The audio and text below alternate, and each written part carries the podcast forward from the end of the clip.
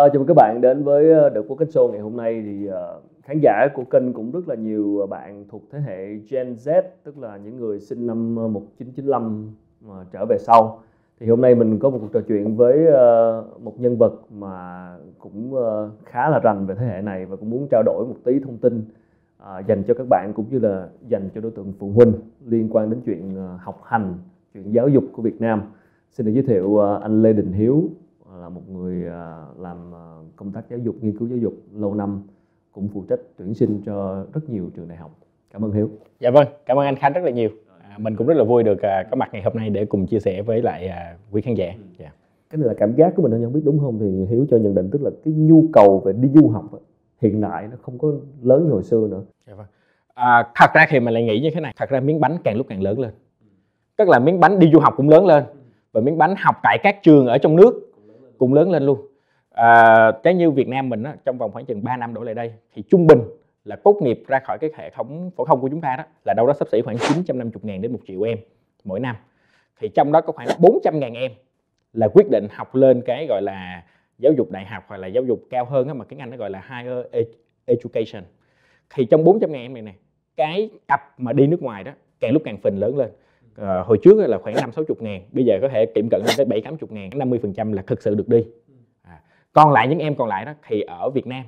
Và những em ở Việt Nam đó thì cái nhu cầu mà học những chương trình liên kết này chương trình quốc tế này hoặc là thậm chí là chương trình có tăng cường tiếng Anh tăng lên rất là nhanh. Mình hơi thắc mắc một tí nhưng Hiếu có nhắc tới cái uh, giáo dục liên kết hoặc là chất lượng quốc tế tại Việt Nam.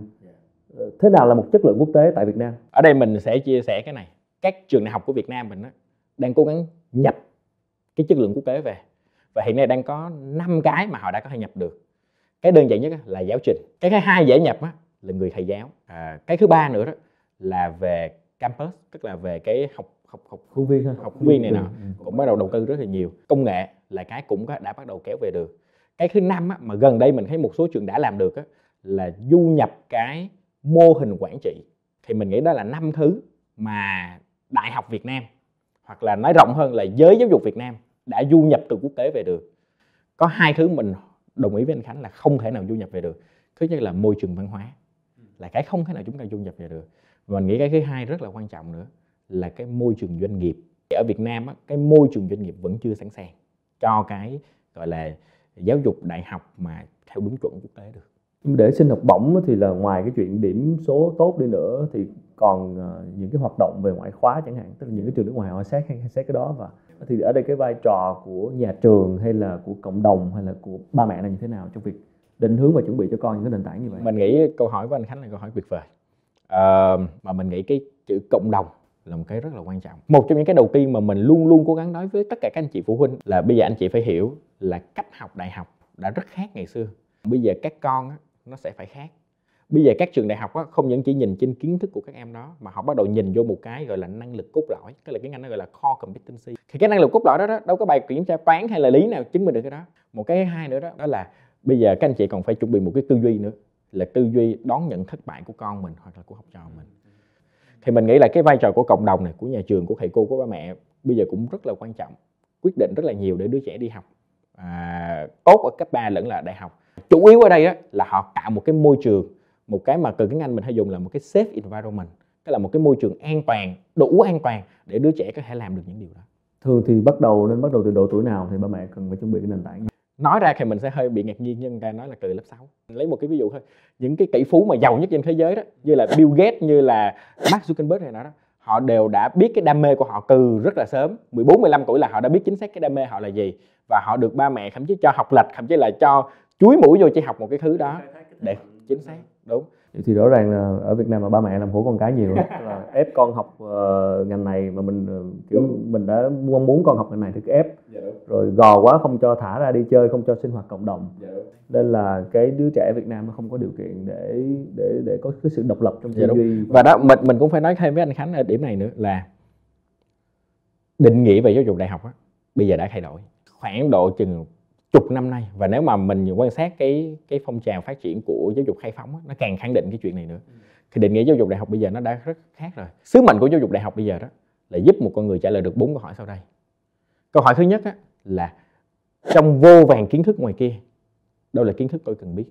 Câu hỏi thứ hai đó mà thầy khuyên các cái nhà quản trị đại học á, cần làm á, là trong số vô vàng những kiến thức mà một người trẻ đã biết á, thì họ phải đủ tỉnh táo để chọn được cái nào họ nên làm okay. câu hỏi thứ ba đó mà nhiệm vụ của giáo dục đại học cần làm á, là trong những thứ mà một con người có thể làm á, thì họ phải xác định được đâu là cái đem lại được giá trị cao nhất cho xã hội. Và câu hỏi cuối cùng á, là trong tất cả những thứ mà chúng ta làm và chúng ta sống và chúng ta thực hiện trong cuộc đời đó đâu là những thứ đem lại cái niềm hạnh phúc cho bản thân chúng ta? Giáo dục đại học bây giờ nên phát triển thành một cái môi trường như vậy để mà giúp người trẻ trả lời được những câu hỏi đó đó là một cái điều hết sức lý tưởng khi mà hiếu đặt ra bốn cái câu hỏi đó. Đúng đúng. Thực chất là để đạt giải, giải được bốn câu hỏi đó cần rất nhiều thời gian và thay đổi cả một hệ thống. Thì trong lúc cái hệ thống mà chưa thay đổi được chưa trả lời được bốn câu hỏi đó thì mình thắc mắc thôi nha vậy là liệu có cần thiết phải đi học đại học hay không? Chắc chắn đây là một câu hỏi rất là lớn và mình nghĩ nó mang tính tranh cãi cao. Tại vì chắc chắn sẽ có những người vẫn cảm thấy được cái sự cần thiết của việc học đại học và có những người cảm thấy là tôi có thể có rất nhiều cơ hội ở bên ngoài khác nhau thì mình nghĩ cái câu chuyện hiện nay nó dừng lại ở những điểm sau đây. Thứ nhất là bản thân bạn đã là một người có cái hành trang tự học tự phát triển bản thân đủ tốt hay không? Cái điểm thứ hai nữa đó là mình có đứng được ngoài dư luận hay không? Bản thân bạn á, khi bạn quyết định bạn chọn cái hướng là chẳng như con không đi học đại học thì bạn có đủ bản lĩnh để bạn đứng ngoài cái dư luận và bạn chọn những cái hướng đó đi cho mình hay không? Nếu mà bạn trả lời yes với cả hai câu đó đó thì thật sự mình nghĩ là giáo dục đại học có thể không còn quá quan trọng với bạn. Bạn vẫn có thể lĩnh hội được kiến thức thái độ tư duy kỹ năng rất là nhiều thứ thông qua môi trường làm việc thông qua những cái môi trường ở bên ngoài. Hồi xưa thì mình thiếu thông tin bây giờ thì chúng ta có quá nhiều thông tin nhưng bù lại nhiều thông tin quá đôi khi khiến chúng ta bị bị nhiễu thông tin và cũng dễ lạc lối trong cái biển uh, thông tin và cơ hội. Đôi khi nhiều sự lựa chọn quá chưa chắc là hạnh phúc ạ. À. tức là không biết chọn cái nào. Thì theo như kinh nghiệm của hiếu tiếp xúc với lại các uh, bên ngoài những cái đối tượng bên ngoài nhà trường mà và bên bên cạnh cha mẹ thì ví dụ doanh nghiệp chẳng hạn một cách tổ chức thì chúng ta có cách nào để, để, để tạo ra cái môi trường hoặc tạo giúp đỡ những cái bạn trẻ có thể định hướng tốt hay không hoặc tạo cơ hội để các bạn có thể dạ vâng. lăn lộn và hiểu mình hơn hiểu đời không hay không? Mình à, cảm ơn câu hỏi của anh Khánh. Nghĩ hiện nay á, cái mức độ tham gia của doanh nghiệp đang dừng lại rất là thấp. Họ chỉ dừng lại ở chỗ là à, coi có cái dự án này hoặc là coi có hai tháng internship nhưng mà cái quan trọng nhất là bạn vẫn phải tạo được giá trị cho coi chẳng như mình lấy một cái ví dụ ngày xưa mình học ở U ở UPenn chẳng hạn. À, ngay tại cái trường Wharton của mình khi mình học tại đó đó là họ có một cái gọi là Industry Advisor Board. Là các doanh nghiệp ở thành phố Philadelphia phải cử người tham gia hay một cái khác mà ngày xưa khi mình đi học mình cũng thấy có giá trị rất là cao ấy và mình thấy ở Việt Nam đã bắt đầu phát triển rồi là nếu như không phải ở góc độ tổ chức mà ở góc độ là những người đã ra trường đi làm giống như chúng ta đó thì ở nước ngoài họ làm cái công tác mentor rất là tốt thì ở Việt Nam mình bắt đầu manh mún và phát triển được cái chuyện đó. Cũng bắt đầu có rất nhiều anh chị là uh, cấp trưởng phòng giám đốc rồi thậm chí là C level của các công ty cũng đã bắt đầu sẵn sàng quay lại để mentor lại các thế hệ. Vậy là còn rất nhiều đất để có thể tham gia mà doanh nghiệp chưa tham gia. Cái ông này là ông xài, xài người tài, muốn nhân sự mà lại không muốn ờ, đầu tư vào hạt, hạt giống thì cũng là bất hợp lý. Chưa kể là có thể ngoài chuyện mentor ra có thể là cấp học bổng, đầu, có như đầu tư trước để sau này mình xài luôn cái nhân tài đó luôn. Thì doanh nghiệp lại chưa chưa nghĩ đến điều đó. dạ dạ. Theo theo hiếu hiếu là lý lý do nào? Do họ nhìn vào bài toán kinh doanh hay là họ chưa nhận thức được cái chuyện này mình nghĩ là ngoài câu chuyện bài toán kinh doanh á, thì ờ, có thể có một số thứ cần phải nói đến. Chẳng hạn như mình chia sẻ một cái mô hình giáo dục ở Nigeria. Trường đó là trường Andela là một cái trường chuyên đào tạo về coder thôi. Thì cái hay của họ là gì trường Andela họ tuyên bố học phí giả sử ha học phí một năm có coi là 5.000 đô. Ừ. ok? Và các doanh nghiệp sẽ nhảy vô để đấu giá như thế này tôi sẵn sàng tôi tài trợ 2.000 đô.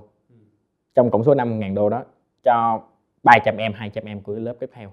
Thì những em nào được nhận vào, và các em nó đồng ý với cái doanh nghiệp đó là sau khi tốt nghiệp ra tôi làm lại cho anh 2 năm. Tại Nigeria nó có một cái chuyện rất là tốt, là chính phủ có hành lang pháp lý và ưu đãi thuế để khi doanh nghiệp trực tiếp tham gia với trường đại học. mình nghĩ đó cái rất quan trọng đó tức là những cái ưu đãi từ phía nhà nước. Đúng chính xác. Thì mình nghĩ nó phải đến từ cả hai câu chuyện hai chiều. Không thể nào mình cứ gặp doanh nghiệp mình nói là mấy ông phải làm như thế này như thế kia. phải có ưu đãi cho họ phải có hỗ trợ cho họ. đấy đúng. nhưng thì nhà nước cũng nên tạo những cái chính sách đó để ờ, thúc đẩy. Rồi ông nhà trường cũng nên chịu khó chủ động gõ cửa nữa. Rồi thiết kế chương Đúng. trình bài và, giảng và doanh nghiệp thì phải cởi mở hơn sẵn sàng nói chung là ba, ba ông phải Ba ông. lại với nhau. Chính xác. Dạ. Chắc thời gian rất dài. Dạ vâng.